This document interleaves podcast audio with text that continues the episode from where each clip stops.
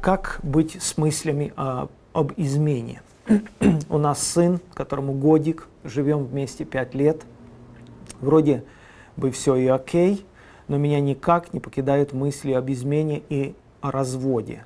Я понимаю, что так не должно быть. Прошу Бога освободить меня от этих истощающих душу и сердце мыслей, но они как бы нависли надо мной.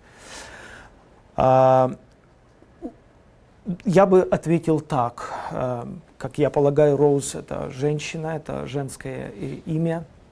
Я бы ответил так, э, э, не может быть беспочвенной вот такое состояние, такое искушение, что-то этому предшествует, однозначно.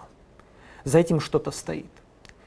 Может быть, это какой-то прошлый негативный опыт каких-то связей или, или, или каких-то воспоминаний, каких-то ассоциаций, как мы уже говорили в начале нашей передачи, а, э, когда люди э, э, создают семью, они заключают это брак на законных условиях, они должны быть верными, то есть на человека возлагается много обязательств.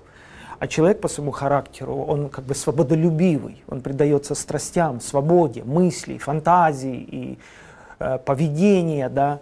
А закон есть закон, есть супружеская верность, и это все имеет место. Потому, возможно, Роуз, это какие-то прошлые связи, Возможно, это вот такой характер, и вы позволяете своим фантазиям куда-то уходить. Возможно, как мы сейчас отвечали э, на вопросы, муж более такой, ну, человек замкнутый, тихий, какой-то вот, а, а, не знаю, мало дарит комплиментов, а вы приходите где-то в рабочий коллектив или, или в другое место, да, кто-то подмечает вас, э, э, кто-то обращает внимание на вас, да, но это однозначно должно быть искоренено, однозначно, категорически, принципиально, потому что любое действие начинается с мыслей. Мы пускаем это в сознание, мы развиваем эту мысль, она нам нравится, мы ее лелеем,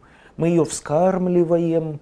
И э, если мужчине свойственно изменять более физиологически, то женщина – изменяет, более психологически, это более такой растяжной, затяжной процесс, она, она душевно прикипает, она душевно развивает эти мысли больше, носит в себе, отдается кому-то душевно. Это порог, это порочно, это, это недозволено ни в какой форме, категорически. Я советую, если это э, у вас в рабочем коллективе, вплоть до того, что вы должны оставить эту работу. Вы должны предпринимать радикальные меры. Если вы серьезно понимаете, что это может привести вас к падению, а это приведет вас к падению в любом случае, если вы уже прямо задаете этот вопрос, вы должны срывать просто сигнализацию, вы должны срывать стоп-кран, вы должны бить тревогу. Каким образом? Конкретно находить корень. Сейчас, не потом, когда это случится.